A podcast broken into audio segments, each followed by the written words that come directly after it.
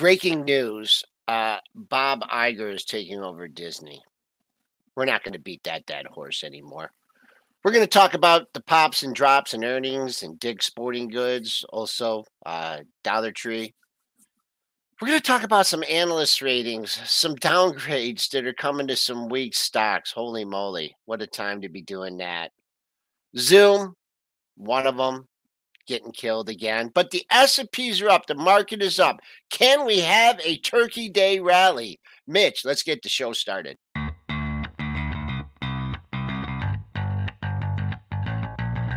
Coming to you live from downtown Detroit, this is Benzinga's Pre-Market Prep with your host, Joel Elconin. This is a volatile puppy here, isn't it? And Dennis Dick. I'm bidding a penny. I'd buy that stock for a penny.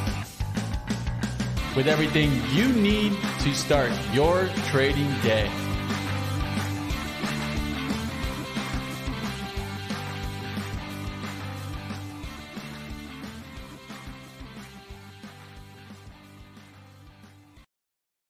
All right, folks. Uh, we are trading at the highs of the pre-market session, up 14 and 15 handles at 39.73.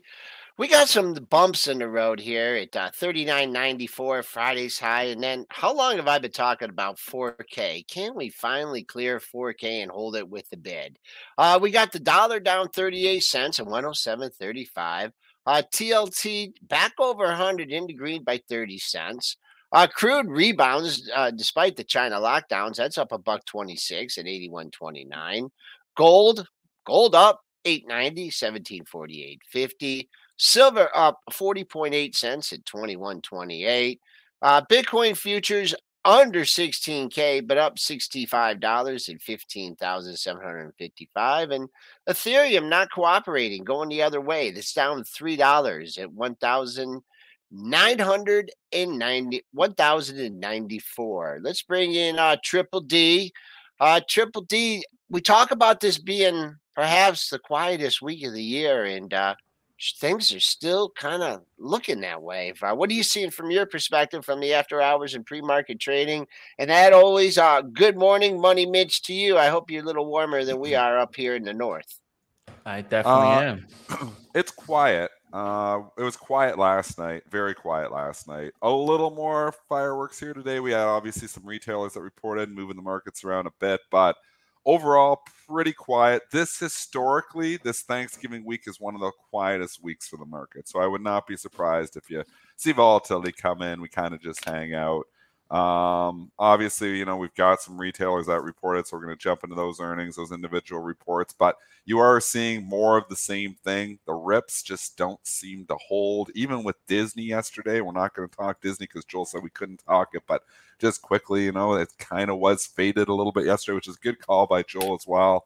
Um, hundred dollars, 99, 98, now 97. So pulling back. I hope it goes back to the low 90s because I do want to rebuy this uh, some of those shares. Um, but you did know, you like disney before you had kids yeah, I've always liked to. Who doesn't like Disney? My I- I buddy. meant- my I- I buddy. meant- Story There's time. a lot of people. You don't like Disney either? No, no, no, no, no. I, I Dennis, Dennis, follow through with what you, you said. Your buddy, follow through with your Yeah. what you were saying. So, anyways, my buddy, um, right after uh, right after college, and he um, got a contract with Disney to go work at the Epcot Center because to work in the different pavilions that they have, you actually have to be Canadian to work in the Canadian pavilion. You have to Oh. be Mexican to work in the Mexican pavilion. So he's Canadian. He got the one year contract, go down work there. And I remember I went down and visited him. And you know, he gets you in for free to the parks, which is kind of fun because um, they they're allowed like I think ten free passes a year to visitors. So I went down to visit him. I was like, "How do you like it here?" He's like, "He's like, how can you not like working at Disney World? This is the happiest place on earth." And I'm like, I'm like, it's true. How Man, can you they, not they like fed it Disney to that guy good. How can you not like Disney World? It's the happiest place on earth. How can you not like the Disney Channel and the Disney movie and the kids? And I mean, you gotta like Disney. I, So I, yeah, I'm so not- the answer to your question, and the long answer to your question is yes. I have always liked Disney, even before I owned the stock. okay. What a, and I'm just I'm just going on revisionist history here, and and you correct me if I'm wrong, but I don't think I've seen you struggle with a a long term position more than than you did with Disney. And I know you've come out on I know you've come out on the good end on it. you I've know, had the entries eventually. have been pretty bad. Yes, and I know you and entries. It's- Spencer. I know you and Spencer bought stock at like 170, 180. I mean, or 160. I mean, I I don't I don't remember I did. I bought 130, 130, and Maybe I bought was Spencer. 120, and then it went to 90. So I did buy 130 originally, which was way too early. And then I bought 120, but never frown average down, and I bought more I 90. brought know, I know, I know, down, I went back up to 120, and I unloaded the 120 and made money on it. So my exits on Disney have been excellent. My entries have been bad. So that is true. It's a good that's good selective perception there, Joel, because usually I'm pretty good on the entry and I'm pretty bad on the exit. I've been bad on the Disney entries, but really good on the exits. So if I could just combine that, I'd be like this like superb trader. Because I always suck at getting out. But you're right. You're right. I, I, I just wanted to because I we thought about it. We kind of went head to head, you know. Yeah, I had it yesterday, and then I was thinking about it, and then I said you had kid vision, you know, because you got. I mean, I love Disney too. I mean, come on, my parents took me there a couple times. Yeah, We took the kids the there a couple memories. times.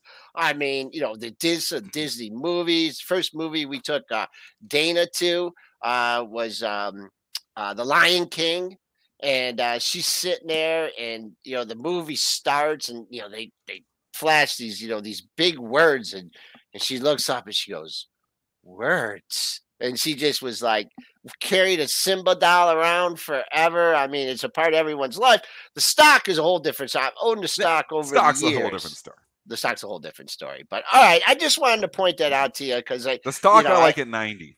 The stock Okay. I like at 90. I want to come in, fill the gap, get the double bottom, come to daddy, and we're going. But again, the reason that I only was the half size position on Disney, even though I kind of wanted to add to it, what keeps me still concerned is I still believe we're going into a recession. And if we're going to recession, that park revenue, which is just hopping, hopping, hopping, might come in a little bit. And that is is, is a scary thought because that's what's been driving and keeping the Mhm. price elevated here. So Money Mitch quiet in the background here, and we weren't supposed to talk Disney at all. So you need to bring us back on the rails because in the intro, Joel said he wasn't talking Disney, and now we just talked Disney for eight minutes. So Money Mitch, you need to save the show. I was letting you guys go on your uh, Disney Walt Dream Disney, you know, your dream right there. You know, when you walk, you drive through to Disney and there's the big sign and you're going through, the dreams Oh, yeah. come true, right? Once you They get under do, the man. arch. oh yeah. Well, there you see it. There, uh, the battle is on there. We'll see what happens in Disney. Let's go to uh, first. Let's start with some Bitcoin talk. Um, Bitcoin hitting fifteen thousand four hundred and eighty, its lowest level since November eleventh, twenty twenty. Um, you got Coin tumbling right now. You got Grayscale saying that they won't share their proof of reserves. You also got Genesis Global Trading mentioning potential bankruptcy if they don't get some fresh capital. Of course, this was kind of more of a lending uh, process there. And it seems to me like, is there anything safe from the FTX disaster? Ah, there's so many unknowns here. The fallout is still to be seen. You mentioned that before, Mitch, here. And Bitcoin was already technically in trouble kind of before the FTX thing started. I mean, I, I've, you know, we've been we were wrong for a long time on Bitcoin. We've been absolutely right, you know, on the fall down though. So 30, 50,000, I said it was going to 30. When it got to 30, I said it's going to 10. I'm still sticking with 10. That's where I think it's eventually heading. It's not going to be a clean road there. It's going to be have some bumps for the shorts, but I do think like we're in this different market here right now where cash flow, cash matters, real things matter. You don't get any of that with Bitcoin. So I'm not interested. Somebody asked me yesterday, would you buy Bitcoin at, you know, a certain price? I don't know if I would buy Bitcoin anywhere. Not not Well- not unless, you know, we start getting a Fed. Maybe when the Fed pivots and stuff, maybe, but until we actually see a Fed pivot, I'm just I'm out. What out on about the Bitcoin. Too many whales, unknowns. Dennis? The whales are buying it. The The whales. whales. Yeah. The whales, that are hoarding Free Bitcoin, Willy? the hodlers. Yeah, the yeah, the what, whales. whales? You got to do what the whales do. They do first. They do unusual option activity, and then they and then they're the whales. Yeah, you got to get in. The whales are doing it, man. That that's what I hear. That's uh, all over the place. the whales are loading up on Bitcoin at 15. It, it, it, a lot of people are have lost a lot of money on this. Um, obviously, some people who held five from five years ago are still doing really well, and you know maybe this is a Bitcoin story. I absolutely have said before, if you're in crypto, at least be in Bitcoin. I mean, Saylor was saying that if you're in these altcoins, sell altcoins and move it back into Bitcoin. I think that's one thing we have learned is that all these alternative coins, it seems like 90% of them are snake oil. Maybe there's going to be a couple of winners, but it seems like Bitcoin's the only one that's really kind of held up and it hasn't even held up that great. So I'm concerned on all the crypto stuff. I don't want to own any of it. It just uh, not, Not my final the thought. on crypto. My, my final thought is here is that well crypto it was it was supposed to be an ecosystem okay where you could rely on people in the blockchain and you don't you don't need regulation regulation is horrible right and that's what it was based on and now they're calling for regulation i mean I don't to know. me, They're calling for regulation, really. Pomp uh, says there's always been regulation. I don't know if I buy that either, but he said it on CNBC the other day. Did you see him with Scott Wapner, Mitch? Did you watch that in, interaction? Oh no, I, I didn't. It was good. I gotta catch. it It was like one, but- last week, Pomp versus Scott. Scott was tough on him. Scott was asking tough questions. That Pomp can talk though. Pomp won that are those arguments. He's got the answer for everything. He's been absolutely wrong in the last year, but he's got the answer for everything. So he can talk it. You know, if you Well- sat in a room with him for two hours, I think you could probably turn me around from a beer from a bear to a bull. That guy can talk Bitcoin. So well, the truth is, some people just don't understand it, and I think that that's I don't another thing. understand it. And and that's where I think that people get it wrong, and they just don't understand what we're really focusing on is the technology behind it, not necessarily the value of it making you a big large sum on your wealth right? That's not what everyone's focusing on in the crypto environment. And i think that the people that focus on it more as technology are going to be able to really find what they can kind of really find that is actually true value right? Where is the businesses being built behind this? What is web 3 i think this is a time where some people need to really do their research because in the long run i do think crypto wins it's just going to take a long time you and think it's we're just like be everything like transacting in crypto, Yes. getting rid of our US Yes. dollars? yes See, I, I Mitch is a really do believer in that. so I don't buy any of that. I'm completely on the opposite. I don't. And- I this is why- mirrors. This is why I feel this this discount that you're going to get in this winter is very important, and I think that it's an also an important lesson of maybe going to things when they're on the downturn versus the you know the euphoria that we had because everybody that was buying Bitcoin on the euphoria up move really woke up and realized that that's not probably the strategy to be getting into crypto. If anything, we should be looking at when it's on the winter moves, on the down waves, so that we're getting it at a good valuation. And of course, getting it when it's in the building phase versus the breakout phase. I feel a lot of people grabbed it in the breakout phase and now they're stuck with the coin and now they're kind of left with that kind of bad feeling that they went for something. And really, I mean, you bought at the top, you bought a breakout. That's tough to go ahead and look back and be like, did I buy at a good valuation? You can clearly see you bought on the spike. I, A Bitcoin, I mean Bitcoin is just simply now a Nasdaq stock. It's moving with the no growth. It's moving with the ARKKs. It's probably going to start moving with the Teslas too. If you know the Fed starts to all of a sudden, you know, if we get inflation, check another data point, the Fed starts to indicate pivot. Bitcoin could get a rally for a bit here, but I think you trade it from a relationship basis. And I think you trade it just with those high growth names. Throw it into the basket. It's one of those now. I don't know when it breaks because the reason it's one of those, it's all the same type of investors the people who got caught up in story, the people who ignored valuation, the people who were in the hype, you know, like, in and, and that's, you know, what all those stories, that's what all those Cathie stocks are. It's all the same stuff. So, I mean, I'm treating uh, just like a NASDAQ stock. If I don't want to buy these high growth names, I don't want to buy Bitcoin either. There's going to be a certain point in time, it's going to be some tradable bottoms in it we will, you know, and we've obviously called some tradable bottoms in Bitcoin before. Um, Joel's traded it well. I've actually traded it pretty well too. But from an investing standpoint, I don't know what I'm investing in. That's why I, it's hard for me to just come in here and say, yeah, Bitcoin's 15,000. Eventually it's going to, you know, 500,000 and eventually I'm going to make a lot of money. I don't know that. I don't know what it's worth. I think it's worth something, but like I think a lot of these crypto altcoins are worth nothing. I think Bitcoin is worth something, but I don't know what that is. Remember, I was one of the people in very early on, as soon as we started seeing some platform issues, I started drawing more and more concerns, waving red flags that keeping cryptocurrencies on these platforms was the main risk here. It wasn't being involved in cryptocurrency and having it as an investment. It was keeping it on these platforms. So if there's anything that I definitely learned, it was not to keep it there, right? Why are you keeping it at risk?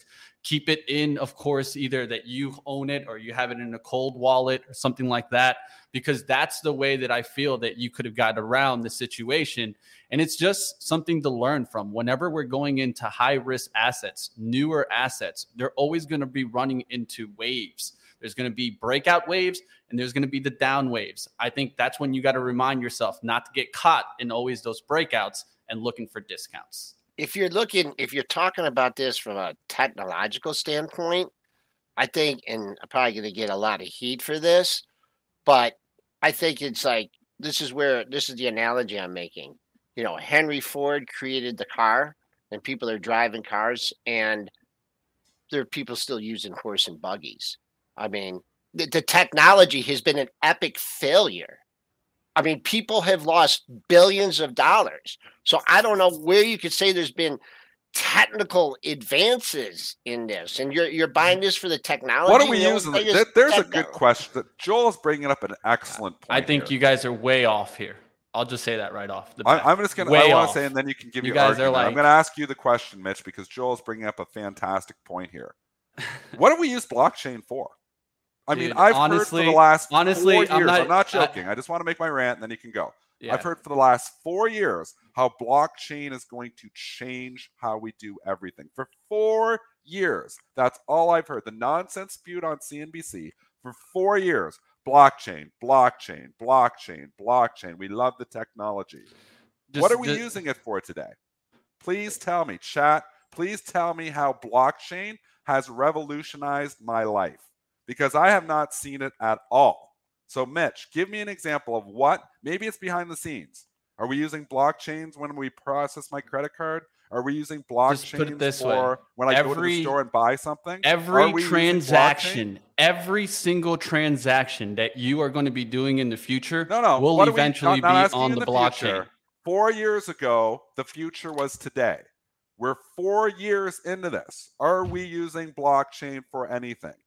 Yes, right we now, are today. starting to use it for real estate, healthcare. We're going different to. That's what they said. no, we're already ago. starting to use it. I we're already it. using it. I haven't seen it.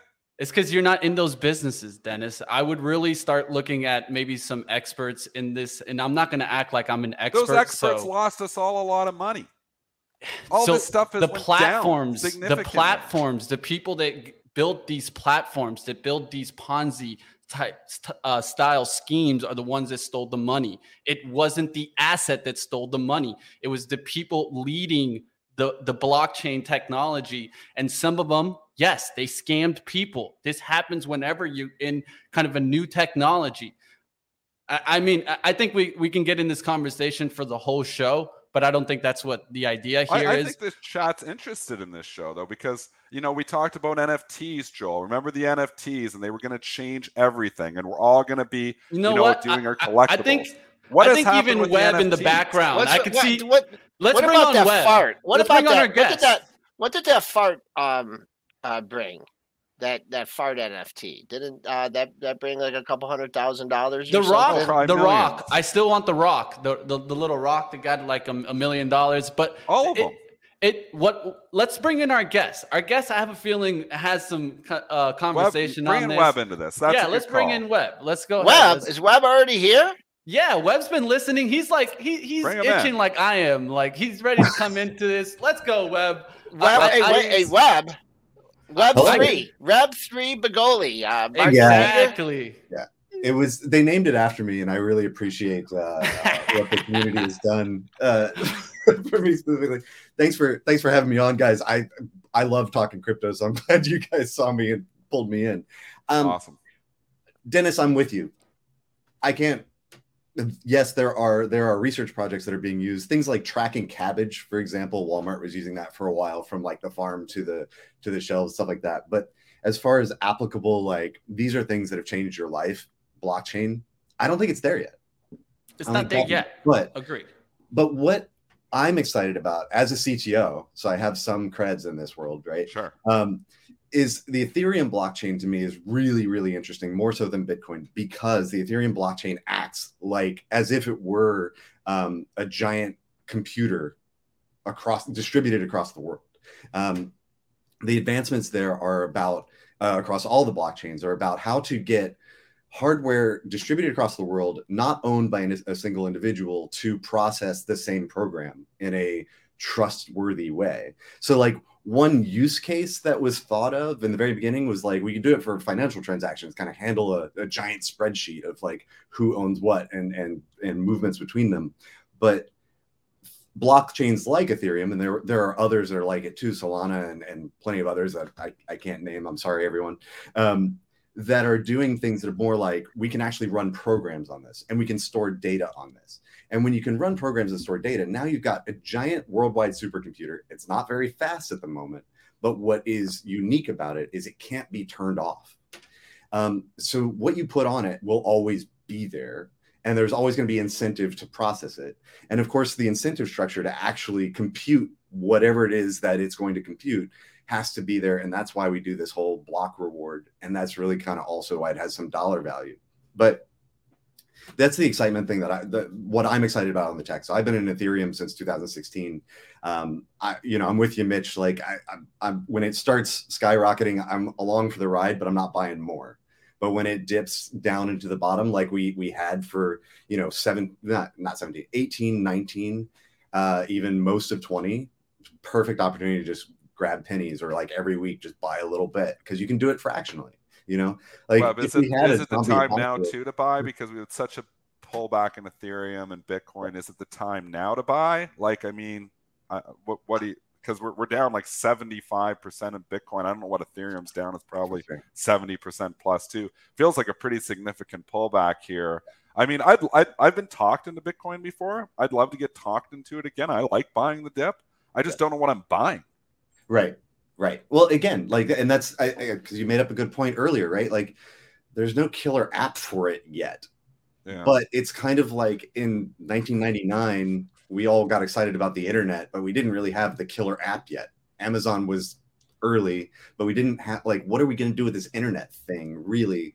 Um, and then it it busted. But here's we've we've got that technology being built. The um, you know, uh, as Joel was talking about, like Henry Ford carriages versus cars, but I also think it, you know, it's this is about the early internet and networking, and we don't know quite what to do with it yet, but we will eventually. And then there's a fundamental purpose behind it. But until then, this is all.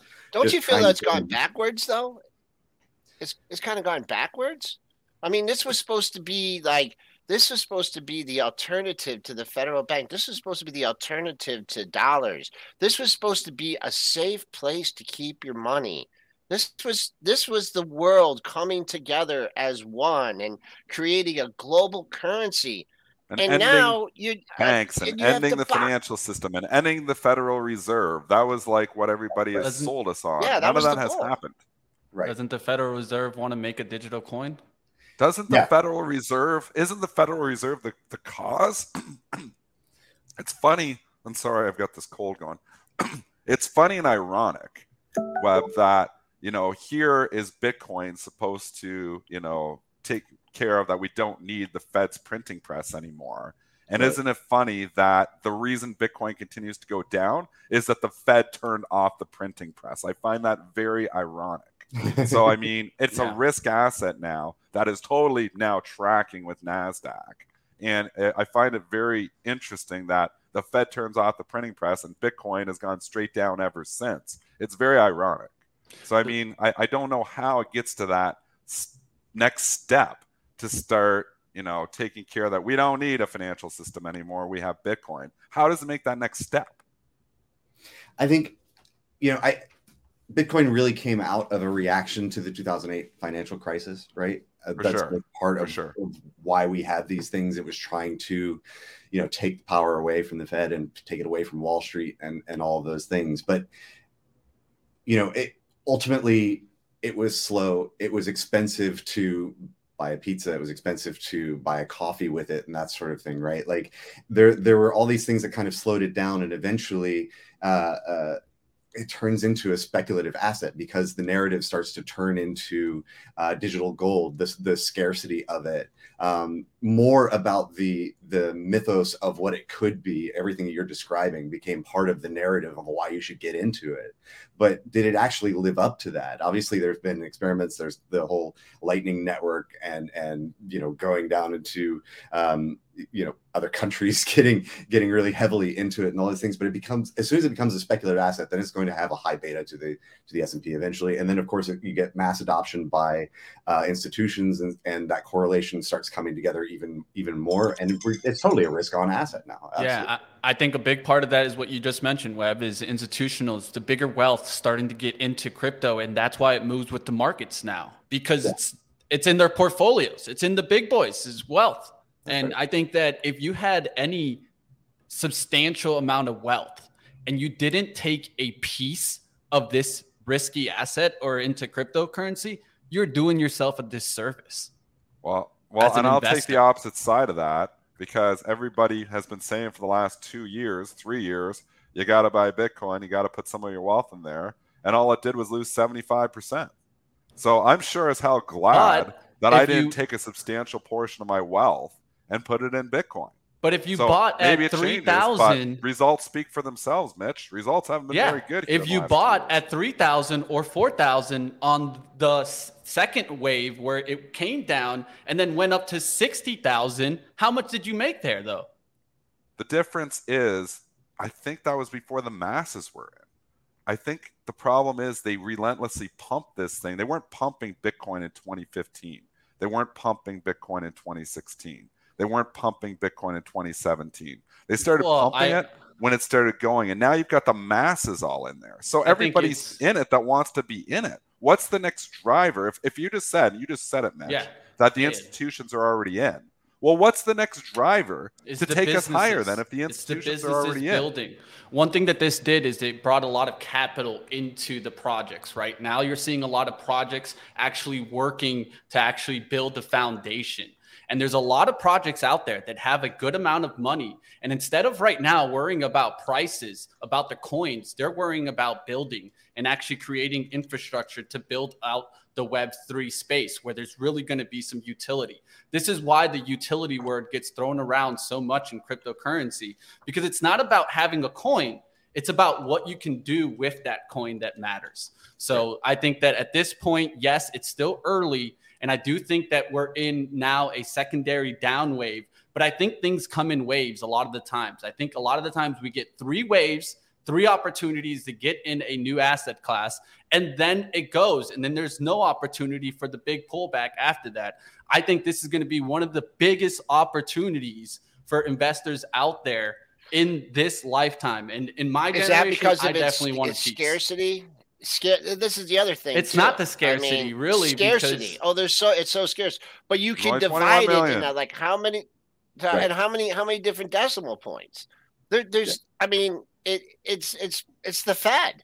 They could just they they could just keep doing splitting. th- uh, There's no scarcity to it. There's no and there's nothing backing it. So whatever, we'll see. I mean, I I like I said, I had one little run that was back in 2018 when we did the Bitcoin special. I played it from like seven to 20, and then when I wanted to sign in that day it hit 21, I wanted to sign into my Coinbase account and I couldn't get in. I'm like, the next time I sign into my Coinbase account, I'm getting out of this, and I got out of it. Wanted to buy it when it came back to 10 didn't miss that whole run up to 60 when it was at 60 i was like oh man i got to start you know dollar cost averaging. I really thought i was going to you know buy some the whole way down 60 50 40 30 20 and i i just at, at this point may i mean it, I, I can't at this point in my life in my investment cycle i don't want to invest in nothing I, there's other things that I can There you go. invest in, and I and I, I don't want to invest. I agree. In nothing. your position, Joel, I would probably not be investing in this. In my position, being younger, I would definitely invest in this. Are you buying it today, Mitch? I t- I've Web, talked we're gonna about my keep level. you later because we, we have been talking. We brought in a guest to talk to the guest, and now we went Yeah. this whole argument here. Webb's staying on with us later. We're gonna keep Webb on because Webb is awesome. We're yeah, let's get on. to web. Let's get What? to web three. But I just want Mitch to answer the question. Are you buying it today? I, I've Okay, talked on, about Mitch. my Right. retracement level that I dr- have drawn from a while back since it's been before the 20,000. So, one of the things that I did was early on, I started drawing what was the retracement from the first wave down to the bottom of the, the kind of where we got that bottoming around 3,000. It was around like 22,000 to about 3,000. It's about an 86% retracement.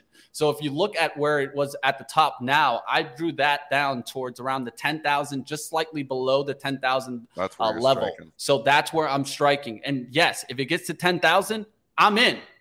I'm in. There's no Wow. point in that I would say that I would not want to be in at that $10,000 level. We're, we're gonna of course, talk I'd be sizing in on the move down. We'll talk other things with Web too, but I want to ask Web the same question. Is Sure. there a level here where you're eyeballing Web on Bitcoin to come in here and start buying more, or Ethereum for that matter? Yeah, I'm I'm much more of an uh, uh, into Ethereum than I am on Bitcoin, just because of everything I was saying earlier. Um, That's interesting. for you know ethereum at this level are is a level where i was buying uh back in uh 2020 for sure. At the moment i just feel like there's still there's still risks out there. There's still there's talk about genesis blowing up. There's talk about grayscale perhaps diluted like all of these things are going to put downward pressure. So i'm kind of waiting for us to get past all of these things. And mitch is right. Like i, I really think everything that's happening right now is about the exchanges. Every big blow up in Bitcoin's history or crypto's history has been an exchange that has walked away with people's money, like Mount Gox to be started off with, right? Like, Yeah. but that has nothing to do with the actual underlying technology of, of the blockchain, which again, I still say has yet to find its killer app.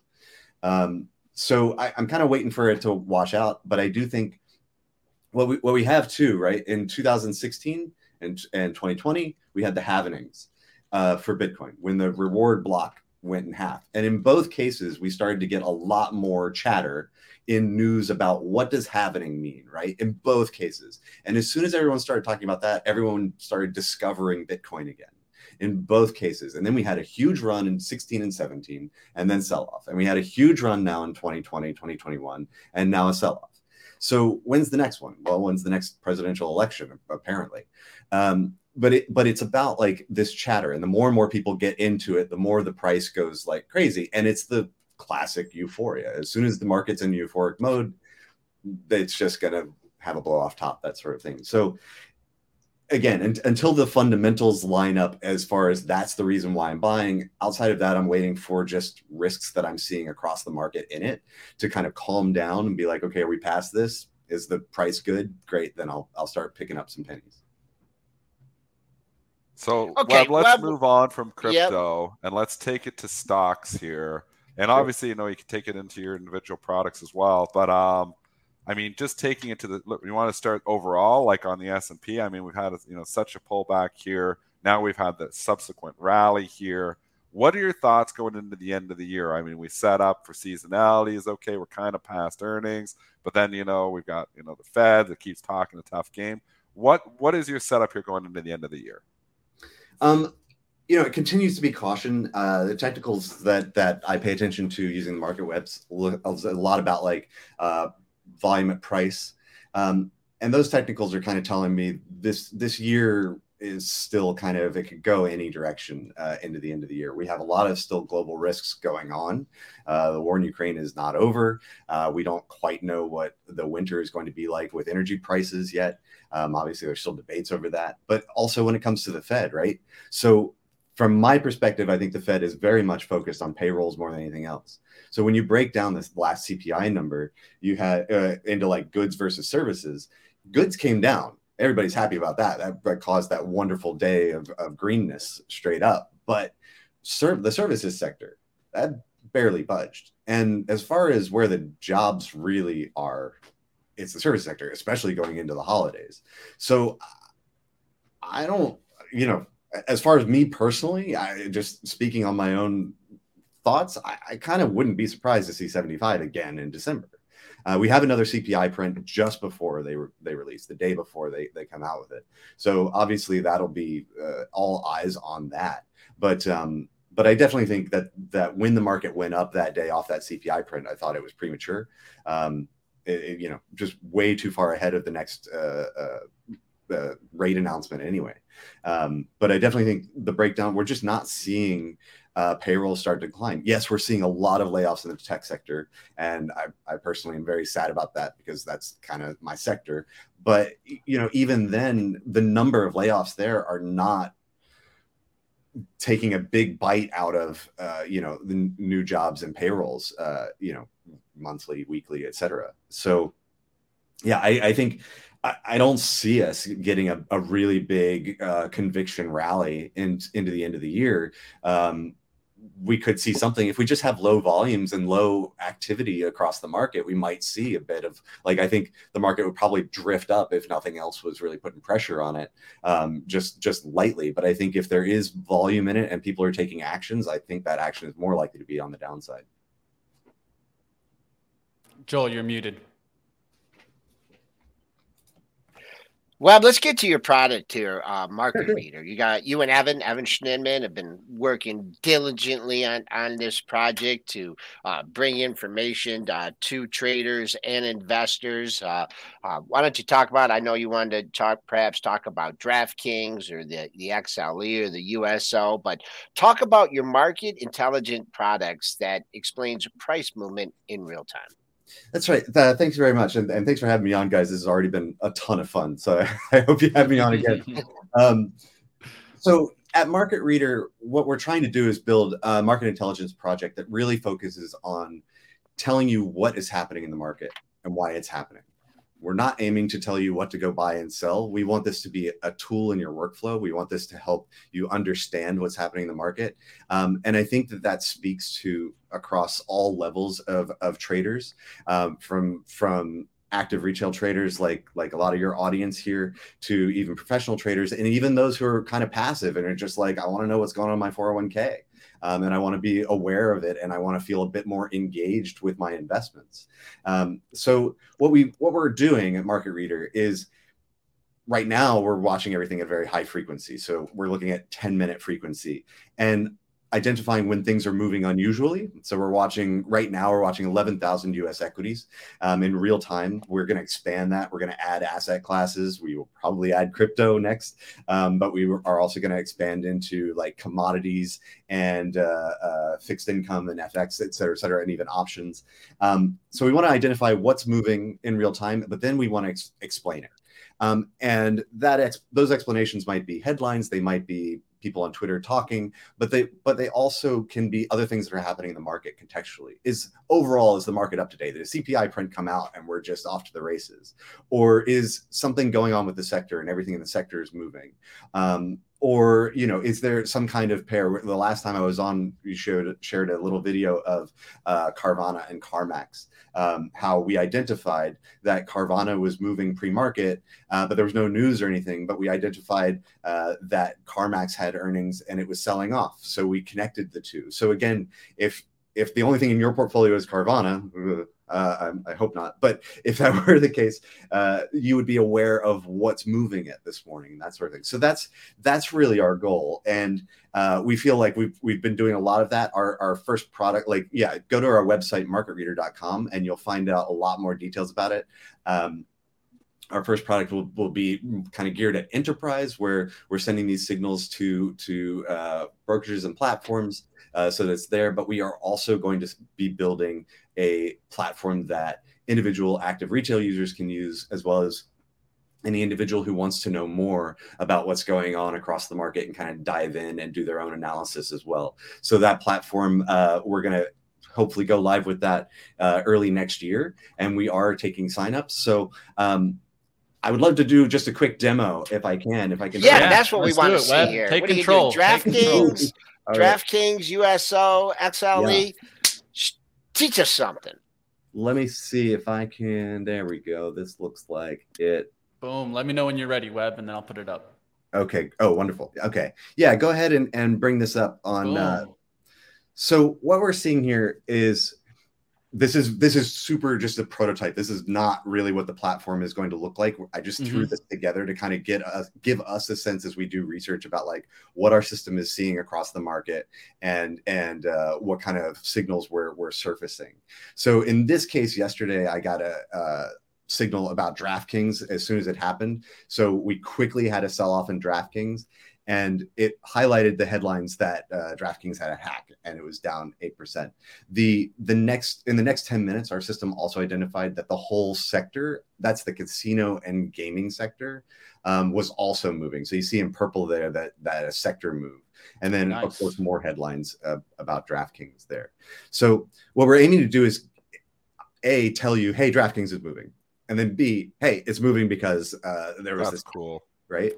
Is it industry or sector web? Just to, So- just because I'm that type of person. Oh, for sure. So we use the sector. So in this case, al- along the top, you can see uh, discrim- uh, consumer discretionary casinos and gaming.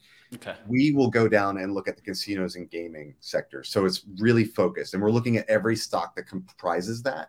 And then we're watching the sector itself to see is that sector moving? Is there unusual volume in that sector? Um, Mhm. How is the sector performing versus the overall market right now versus its historical relationship? All these things to tell us like is this a sector move or or not um there's yeah xle i wanted to bring up so um yesterday here again we have a sector move. So we have a large up move in the sector. Um, this was uh, well actually the first uh, bar here. So this was at 9 10 a.m to 9 20 a.m uh, eastern time yesterday.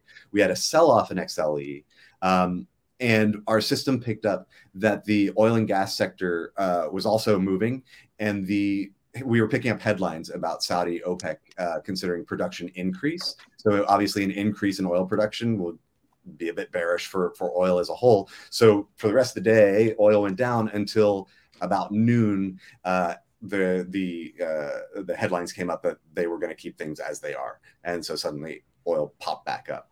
Um, so that's basically kind of what we're doing. So uh, if we look at, uh, let me just kind of see what else is going Does on. it uh it tracks uh you just said 910 to 920 so it's Yeah. going it's going 24/7 right? It's, That's right. Uh, That's right.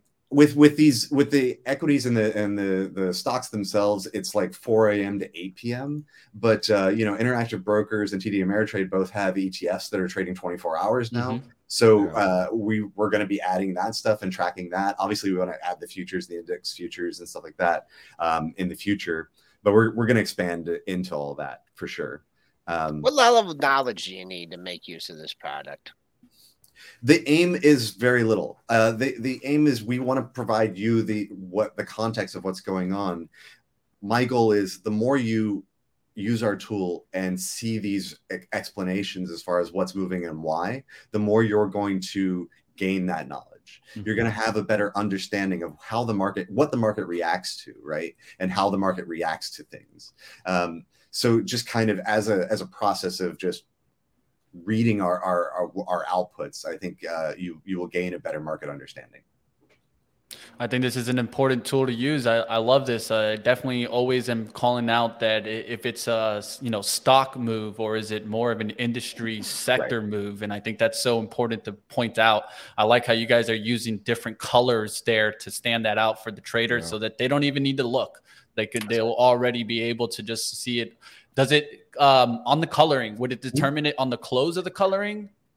yes so so right now at this frequency we're waiting for the bar to close because we we don't want to have false flags we don't want to uh, you know send out a signal that ultimately it's like oh actually never mind it's not really reacting to it um, there are other metrics obviously that we can key in on uh, volume range etc that that you know as soon as there's a lot of volume there will always be a lot of volume and start providing answers uh, faster.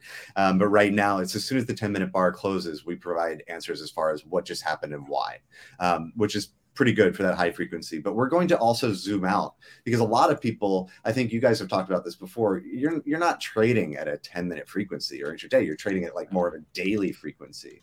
So we're going to be working on zooming out and providing you like for this day this is what was important this is what was going on in that stock that day. So you can kind of see a history and really get a sense of recent uh, like what is moving this stock around now? Like, like what's the narrative that's that's really big in this stock?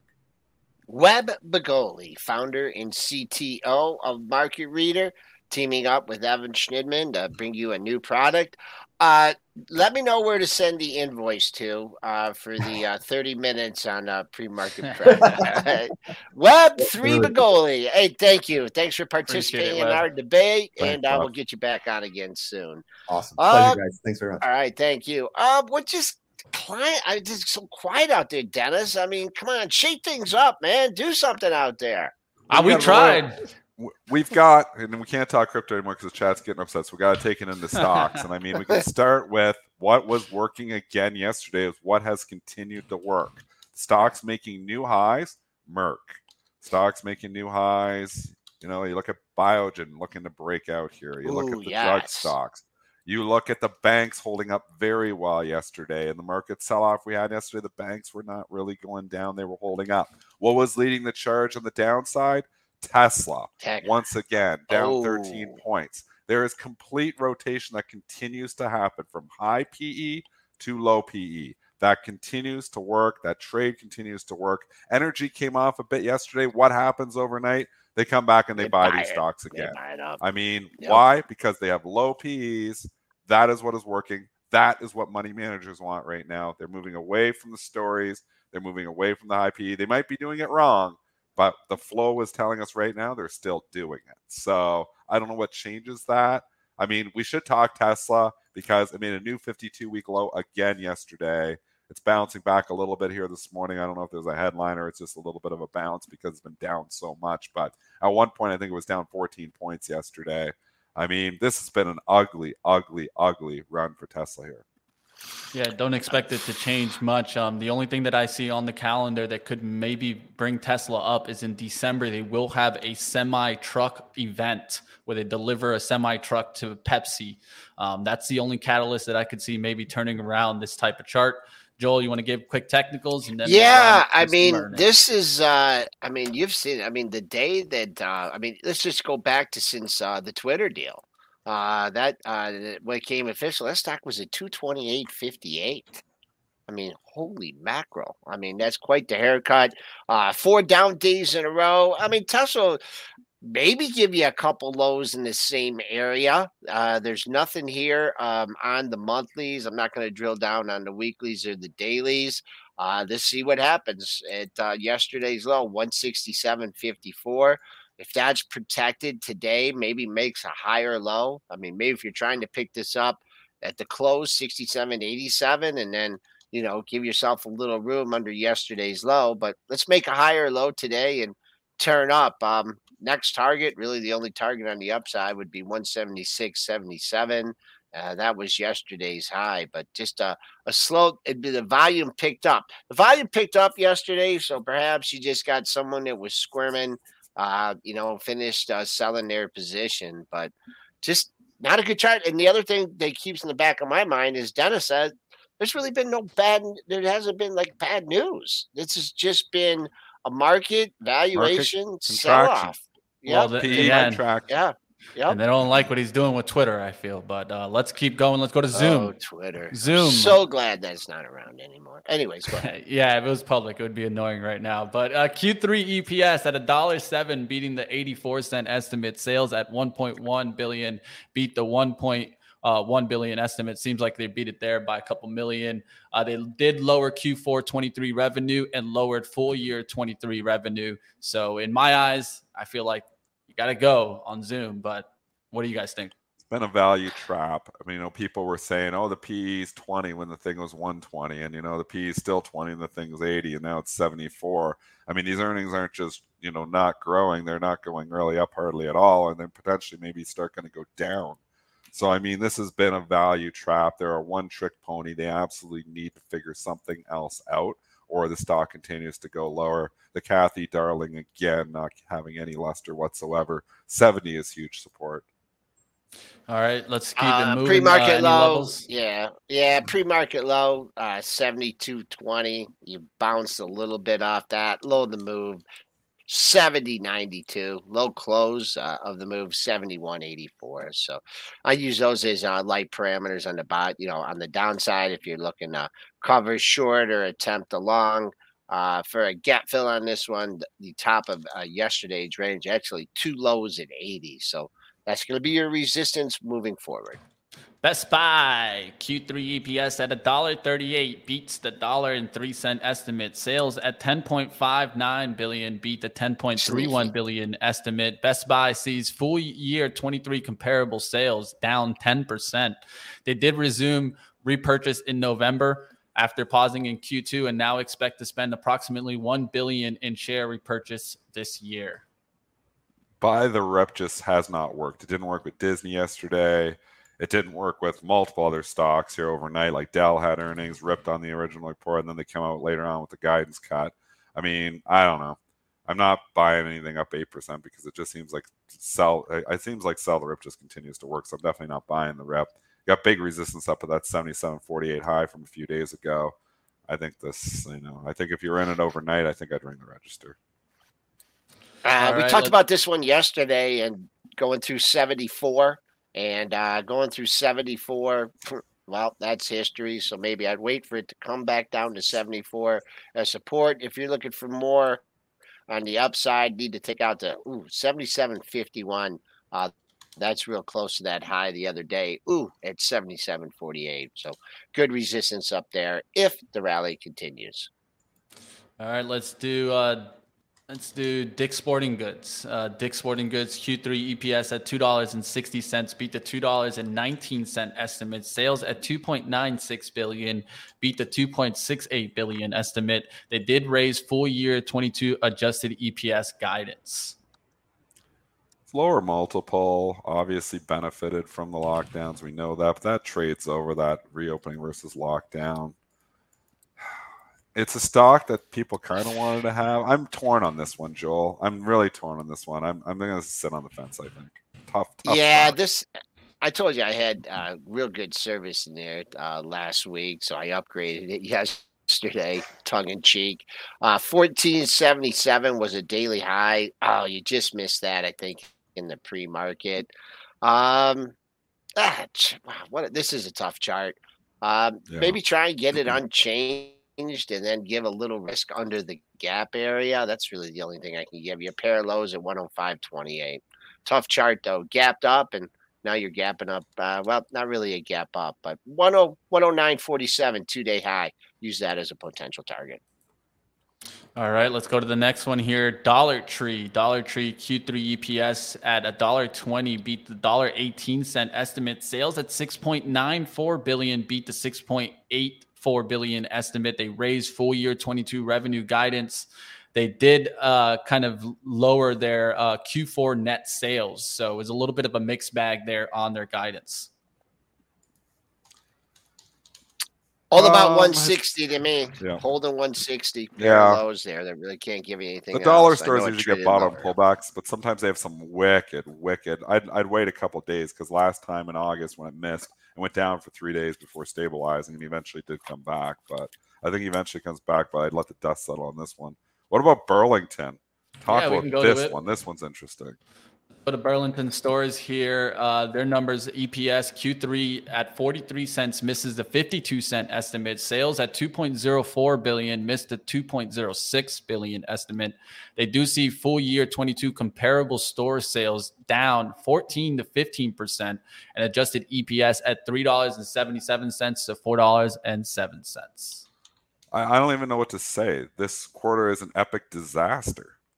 I mean, from just looking at the numbers out of the pro here, not you know giving it, you know, this is 15 seconds of analysis, but I was like, maybe there's devils in the details and there's some good stuff being said, but you're talking about decline in store sales. You're talking about you know earnings, you know, seem to be lower than you know where where the street was. Yet mm-hmm. the stock is up seven percent today. I mean, I, I'm I'm, I'm lost it, for words on this. I don't understand. Still the love from the Ross and the TJX reports. Yeah, but this one should have had higher expectations because of that. If you yeah. would have gave me these numbers and said, "Where's the stock?" I'd say it's down twenty bucks, and it's up eleven. So I have no idea. The anybody who had inside information on this one, probably getting their butt kicked here because this thing's going straight up. So it did get hit on the initial numbers, which I thought, you know, which, well, actually didn't. I guess it's been straight up since. So I don't know. There must be something else happening here. Um, maybe it's in the details of the report that you know we're not seeing here, but this makes no sense to me whatsoever. Yeah, no, not not much sense there. It could be a fake out. We'll have to wait and see. No one knows. I'm not really. buying it. I don't know. Yeah, 170. Terrible. Yeah, you got up there in the 170. Just touch that in the pre-market. Then what do you know? Your two-day high is right there too at 169.79. So if in fact they could, you know, they're going to have to sweep the book and take out all the sellers to open it, you know, at or near 170. This one I would look. Let's say they get really excited, they take it through 170, and you think this is a moonshot. Take a look at uh, the pair highs at 173.30 and 90. We'll just call that 173.50. That'd be another target. Um, on this one, if they do get that, this would be the one of those trades where they open it 170, they go 170 and a half, 171, 172. And then uh, uh, all of a sudden a whale comes in and comes back down through that opening price. I wouldn't want to be long with uh, you know, you know, with anybody's money. Big, uh, big mm. gap to fill on the downside. So just keep an eye on those res- resistance levels and see how it trades off the open. Yeah, I'm looking at the numbers here, and they don't look a double, a double miss from That's how it is sometimes. Uh, if you try to put logic in the market, sometimes, sometimes logic are, doesn't work. Yeah, you got stores down. Throw it out the window. You know what I mean? Good we'll thing they to, didn't beat. Price tells the story. That's another thing too, and I'll be paying attention. We'll see what happens there. Let's go to Canadian Solar. Let's sneak one last one in here before we get Joel out of here. Canadian Solar is one that we've been watching for a move above 35. Yeah finally made that move, sure. sticking a little bit above, but the earnings weren't the best. Q3 EPS at a dollar twelve cents beat the 49 cent estimate. Sales at a uh, 1.93 billion missed the 2.07 billion estimate where i don't like it is the q4 revenue of 1.8 billion to 1.9 billion versus the 2.11 billion estimate i'm long it still i sold half of it bought it when craig johnson came on our show and liked it and i kind of was like i kind of like that too and then went straight down after that um, I mean, everybody gets calls wrong. That one wasn't right. Uh, so I don't know. It's come basically almost back to where I bought it here. I, I kind of want to have some solar in my portfolio. Mm-hmm. Um, you know, First Solar obviously has been just an unbelievable performer. Been yeah. the best of breed in the last little while for sure. That's ENPH looks sleepy. It looks like it eventually wants to break out again. The tan has come back nicely here. CSIQ has come back off the lows here too, but there's massive resistance up here at 40. I don't know what to do with this one. This is a tough one. It did uh, it did sneak over 38 in the pre-market, and I I do see uh, a high just above 38, another pair of highs at 38, just above it. So if the Bulls want to take control of this thing, get this thing 38 bid, take at those highs at 38 and a quarter, and uh, work your way back up, you know, towards 39 or 40. Coming back on the downside here, uh, if you do get a big seller coming in uh, or a seller, uh, you have a trio of highs right there at 37. Uh, old resistance, new support. So I'd like the 37 support uh, better than uh, trying to pick resistance. And Dennis, do you still have that project going on? Your solar project? Yeah, I still have my solar project. Yeah, it's been like. Yeah seven or eight years into it, you know, I was in Ontario, and if you don't know the story, there, um, my dad's warehouse, we put solar panels on, and they were paying eighty cents a kilowatt. It just slow. It just keeps paying, and every single month, it just uh, it's not. It's it's we're selling the, the power back into the grid, is what it is. So it was a great. It's actually been fantastic long term investment. Uh, it's been doing about it gives me about sixteen percent return a year. What? And it hasn't it hasn't. You got any more roof? Any no, more? I know. Space? I tried to get bigger. they didn't give out. So back, what happened was they had the contracts, and then everybody wanted to get in, and then they started limiting the contracts, and you couldn't get the contracts, and then people were buying the contracts and trying to get in there, and then they just can't. Uh, the new government came in and canned all these. You know, all they they canned the program. They couldn't get out of the existing contract because we signed a 20 year contract with oh, you know, the government. Wow. To, to sell the power back into the grid. I'm in like year eight or year nine, after Wow. the 20 years and the solar panels just turn over and then they can power the building. But it's been an unbelievable return there. That solar project was awesome. I wish I had all my money in that solar project. Man, I was about to take some roof space there. Uh, I know. when I hear returns, you, one. So you, it's get, you get me 16.5%. excited there. the last nine years, it's been just an excellent project. So. And you did the work yourself on it, right? You're up there putting it. Did Did you do some The of the steel work? Roof? gotta- yeah. Yeah, me and my dad were up there back in the Eh, day. My dad, my dad roofed for a long time, owned roofing company, and obviously, uh, yeah, we were doing the steel roof and I don't know putting it up there. I didn't install now. solar panels. I don't know anything about installing solar panels, but you don't want to put the solar on like a, a shingled roof because obviously the shingles then need replacing. I think the solar off to replace it, so that's why you put it on a steel roof. So we had to put the steel roof on, and then we put the solar on. Mm. So yeah, we did a little bit of work. It's been a great. That's been a great project. Wish I had more of that. All right, we're just itching up here, uh, continuing to make new highs um, on the session. Uh, I guess from a textbook, we had a big move up uh, off that uh, CPI number, and you're getting consolidation here. So trend to continue. Uh, I'm looking maybe for it's not that far from here, but 39.94 uh, was your high on Friday. So that uh, that's a target on the upside. And I've been preaching getting back over 4,000 and closing over 4,000. I don't know if this is going to be the day to do it, but uh, at least we're getting a, a running start. So uh, I'll let you guys go. Mitch, I hope we weren't too hard on you today. We like to, you know, we like to give, Oh, I you, enjoyed it. give you give you a I hard enjoyed it. time. I it's a good kinda get- conversation. I mean, there's eventually going to be a significant rally in crypto from some Mm-hmm. point. I don't know where that is. Things go up, things go down, and I, I you know, you don't know. So, I mean, it's a good conversation. I like to hear both sides. Uh, I'll tell you All right. what. I, I'll I'll let Joel get on out of here, and I got one last thing to show up on Bitcoin. But uh, Joel, sure. have All a right, great Triple one. D, I'll, I'll I'll check in with you at the top of the hour. Everyone have a good day. All right. So the way that I looked at it, and and what I'm going to show you guys is the the retracement levels and why I have that target, right? And so here you guys see it. Um, going to go ahead and just hit shift here so I can measure it. All right. Let me just hit the ruler. Boom. Want to show you guys this, and and the reason why I'm doing this uh, kind of experiment is just to kind of show you guys what the retracement was on the first wave. That was 83.23 percent from that top of that wave to the bottom of that wave there, right? That's 83 uh 83%, right? And so we can take that outlook and then just put it up here from the top to see what we're going to get to on on the next move. And so that's what I tried to take a look at. Another And so if you 83% draw it- drop. And where does it bring you?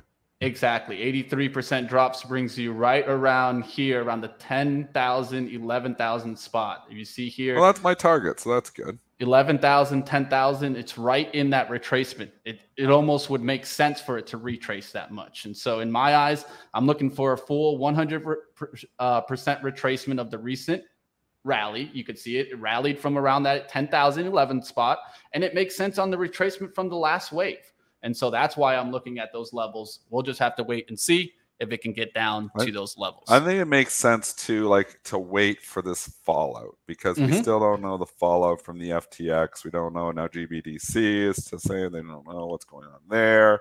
I mean, there's a fallout happening here. I think, it, and Web Web men- mentioned the same thing. I think you did as well, Mitch. I think we just need to, if you're a big crypto bull, you know, you want to get into this stuff. I'm not saying I'm in that camp, but I think it pays to wait till this this FTX fallout is over because we don't know. Um, you know how you know obviously when you get a major player in an industry, there's a potential fallout that obviously is more contagion. You know we know you know some very sophisticated investors lost a lot of money here with FTX. So I think waiting here is prudent. Just my opinion. Well, that's all I wanted to do is show you guys my explanation of what I see. And that's all Dennis can do too. And that's one thing that we will always do for you guys right here on pre-market prep is be transparent about our opinions, what we see. We might not be right all the time. And most of the time, you know, we try to be on the right side of the coin. But the truth is we don't know. And the, what we try to do here is give you guys informational uh, purposes, of course, so that you guys can learn from the way that we approach the markets. How did I approach that you know, retracement in Bitcoin. That's why I've been looking at this level for a while now versus, you know, when this is coming down, feeling the panic. I'm not feeling panic. I'm like, come down to me because I'm ready to buy you. And I think that that's the approach that we can always learn from, uh, from our kind of strategy, our processing that we try to take So I appreciate you, like always, Dennis, talking about your process and what you see in the markets. And go do what you do best, my friend. Go Okay, trade. see you much. See you, everyone. Have a good one, Dennis. We're going to get you guys now over to live trading action. That's where we do some live trading with Lord Ryan, Zunaid, and of course, I, as we join you guys on live trading. We're going to have a good show. And then, of course, we'll do a little education and then bring you to stock market movers later today. No Benzinga live this week, as of course, AB is out. So we will go ahead and try to get you guys some great live trading content. Then, of course, stock market movers, we get through the headlines and expert opinions. Going to have two interviews on the stock market movers. Don't miss that. That's going to be at 1 p.m. Eastern. Let's get you guys over to the live trading action. And of course, hit the like button down below. And if you guys haven't heard about our crypto event, because we did talk a lot about crypto today, I would definitely do a disservice and not telling you guys about the future of crypto. You guys can check out our event, of course in New York City, December 7th. Don't miss it. I want you guys to go ahead and check out the Future of Crypto event. I'm going to even give you guys a discount to the event if you guys want to go check it out. It's going to be in New York City. Don't miss it, team. Here's going to be the link here that you want to go ahead and click. And of course, the discount code that I'll give you guys is Money Mitch 20. Get your 20% off right now and we'll see what happens, of course, in the future of crypto. And there's a big reason why I think this is your final chance, the opportunity to learn about the business, learn about what's going on here. If you have questions about the cryptocurrency space, well, this is going to be the place to go ahead and ask. We'll have time to network with some of the leaders in the space. So come out here to the Future of Crypto event and check it out. Benzinga right here. Don't want to go anywhere.